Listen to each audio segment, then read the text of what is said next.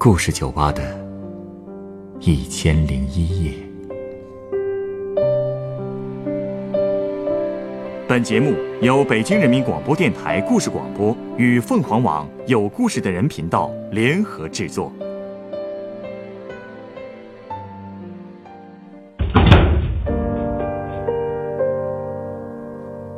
欢迎光临故事酒吧。今天来到酒吧的这位客人。给我讲述了他和他儿时的一个小伙伴之间的故事。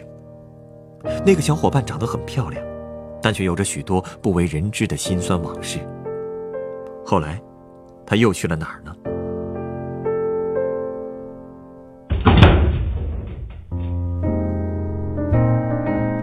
嗯，点点什么好呢？那个，老板。啊，想喝点什么？就。呃，啤酒吧，最普通的就行。我第一次来，也不知道该点点什么。没关系，哎，稍等啊。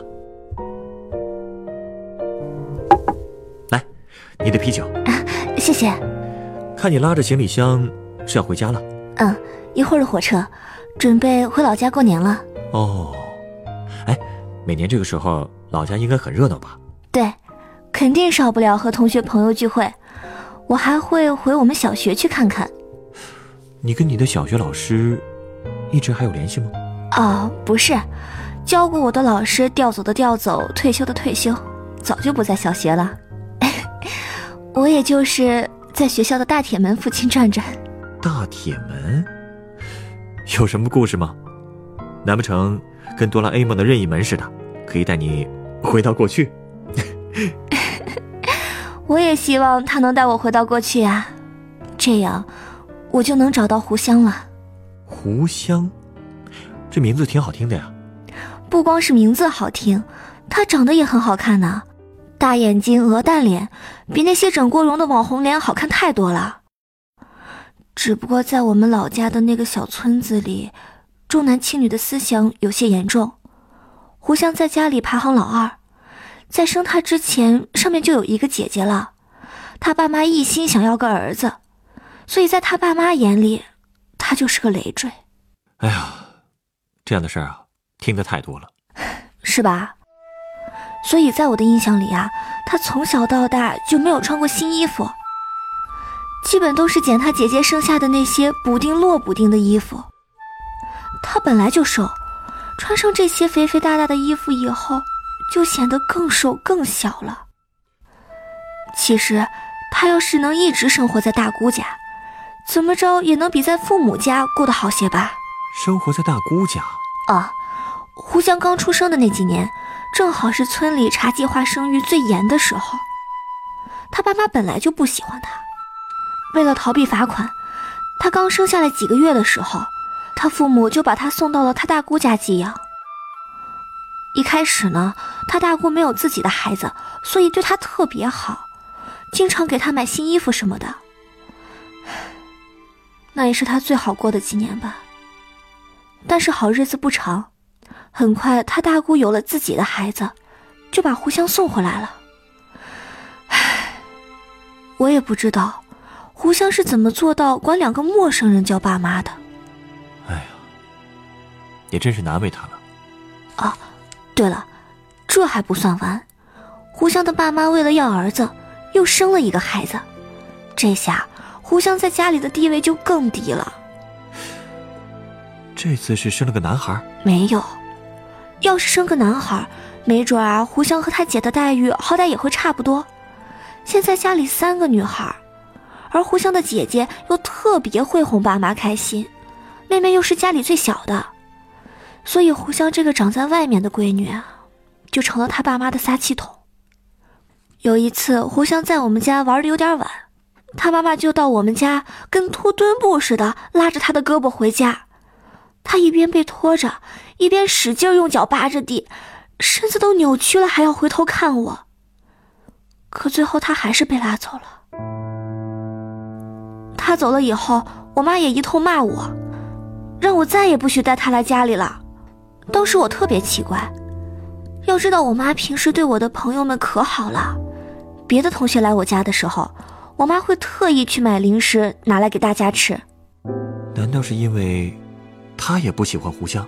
其实也不是。第二天上学的时候，我听别的同学说，才明白我妈和胡香他妈为什么那么生气。因为她妈妈那天晚上跑了四个村子，到好多同学家里去打听胡香的下落，最后才找到我家的。也就是说，胡香根本没和他妈妈说他去哪儿了。没错，所以我生气极了，跑去问胡香为什么要骗他妈妈，害得我也一起被骂。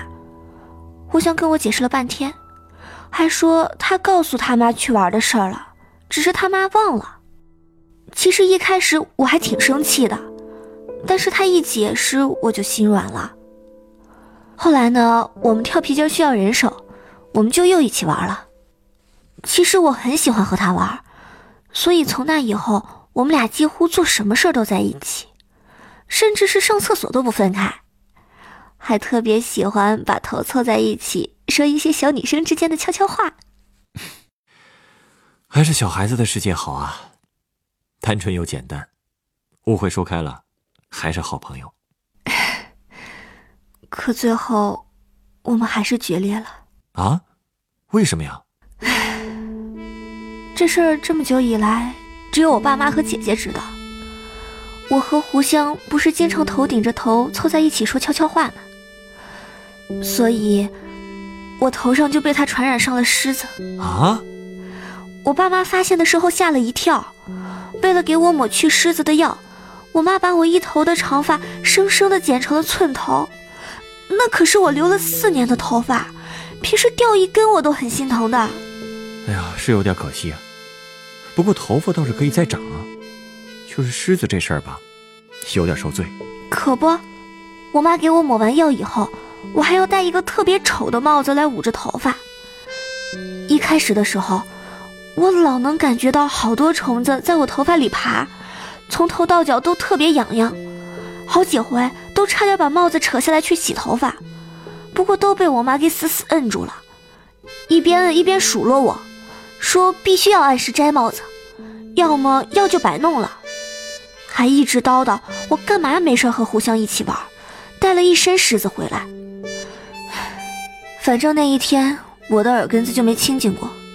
看来经过这一次，他对胡香的意见更大了吧？是啊，而且我也开始觉得他说的有道理了。晚上的时候，我还偷偷的躲在被窝里哭。我当时特恨胡香，恨他为什么这么坑我。就这样，一整个冬天，我都戴着那个巨丑的帽子，每天走路也缩着脖子，生怕别人发现我。平时也不爱跟人玩了，看见胡香更是掉头就跑。胡香不知道发生了什么，好几次，他就像往常一样要凑过来和我玩，都被我拒绝了。我甚至一看到他就头皮发麻，而且几乎就是前后脚的事儿吧。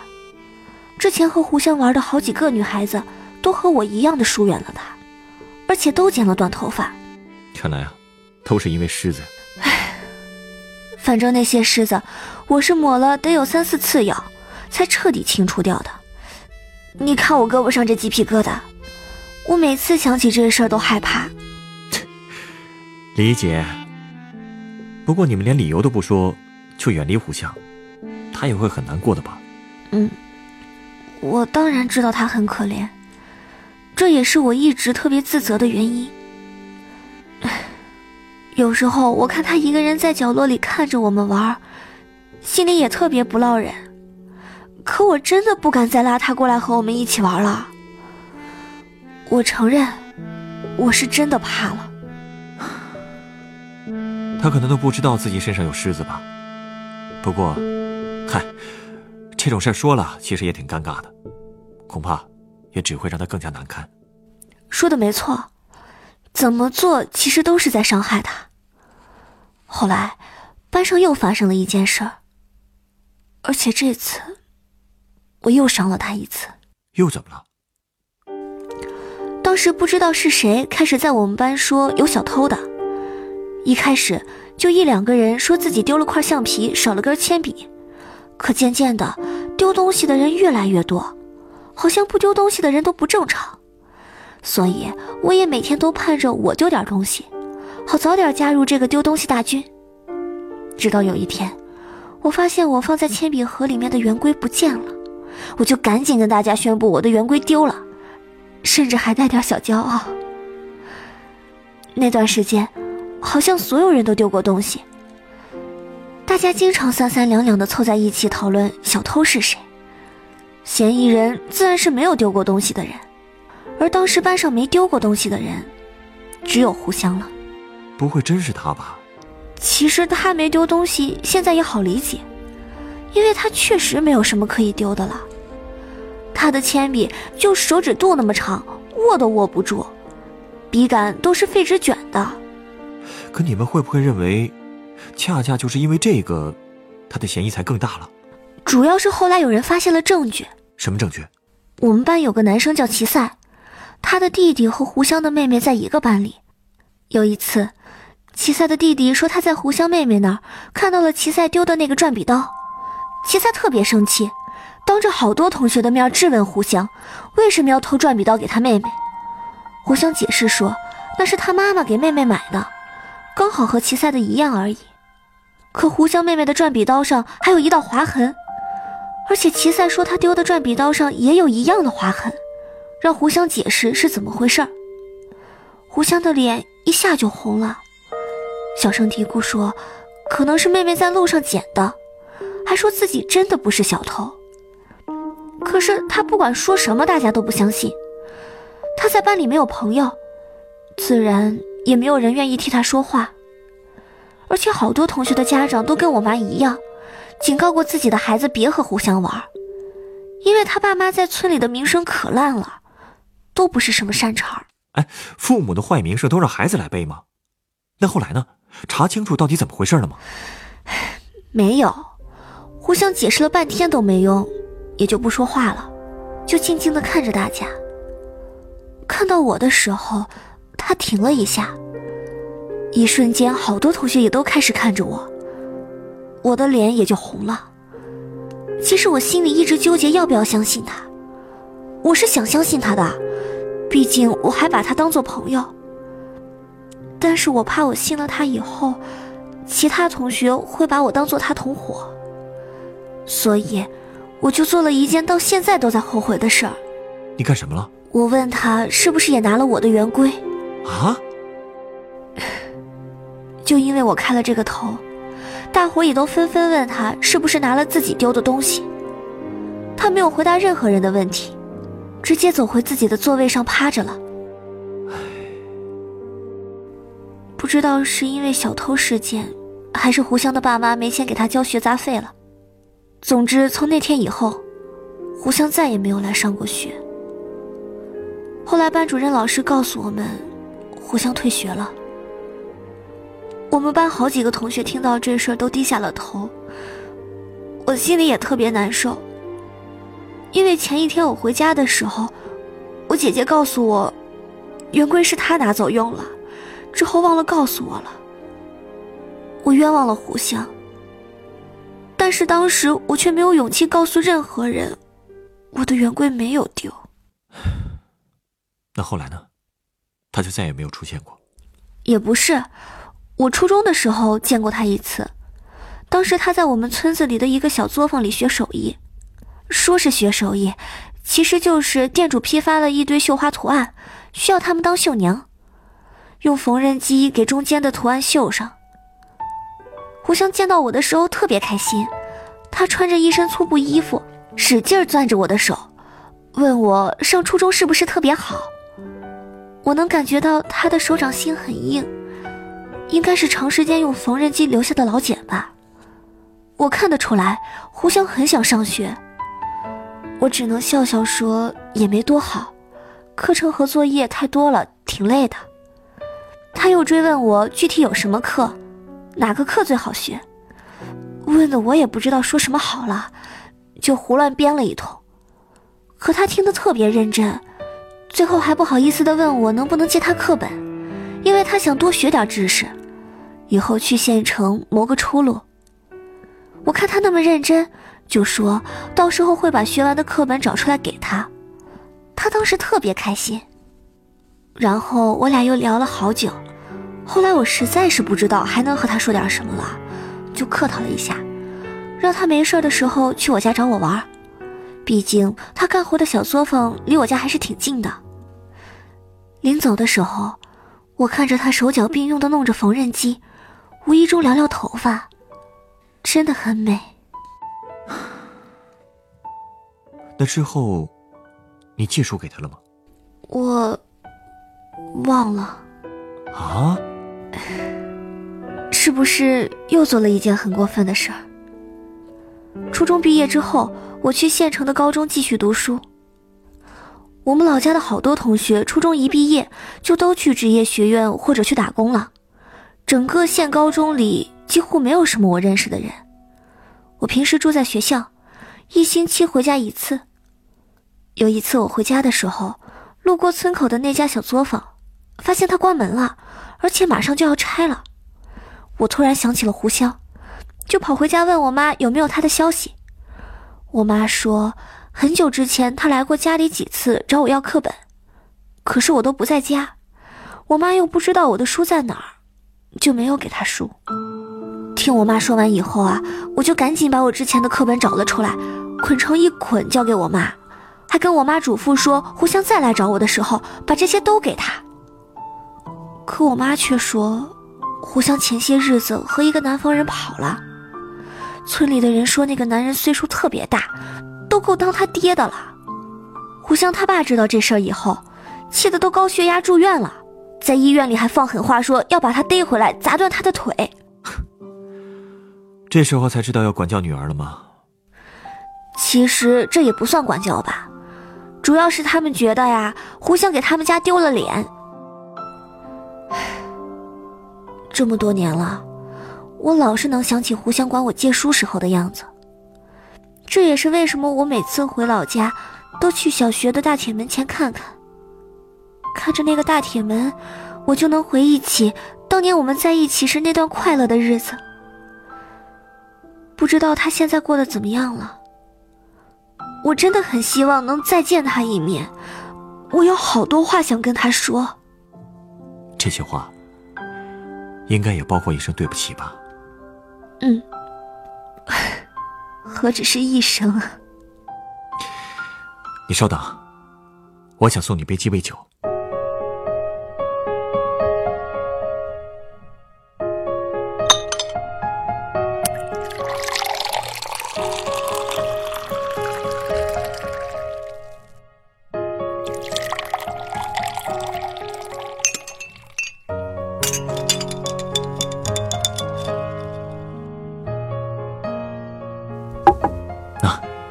这是你的鸡尾酒，它是由龙舌兰、绿薄荷利口酒、压榨青柠檬汁调成的，名字叫做“仿生鸟”。仿生鸟，好奇怪的名字啊！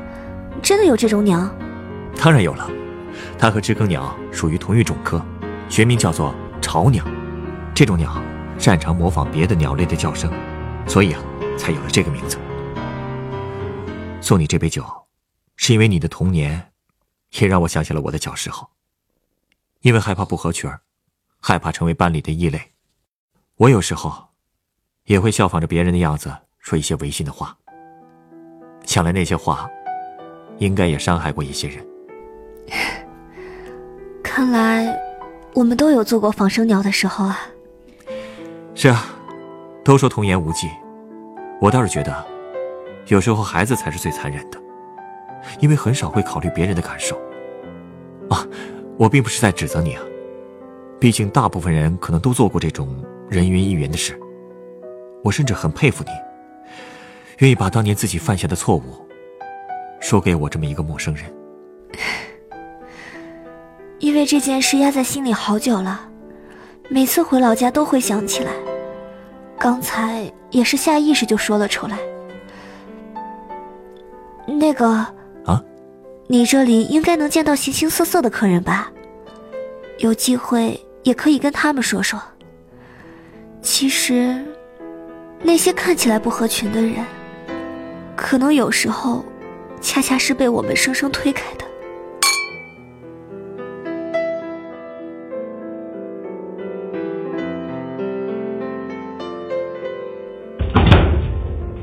本故事选自凤凰网。有故事的人独家签约作品《消失在上学路上的女孩》，原作王春慧，改编赵一迪、陈涵，制作陈涵，演播钱琛、陈光，录音董珂、严乔峰。人人都有故事，欢迎搜索微信公众号“有故事的人”，写出你的故事，分享别人的故事。下一个夜晚，欢迎继续来到故事酒吧，倾听人生故事。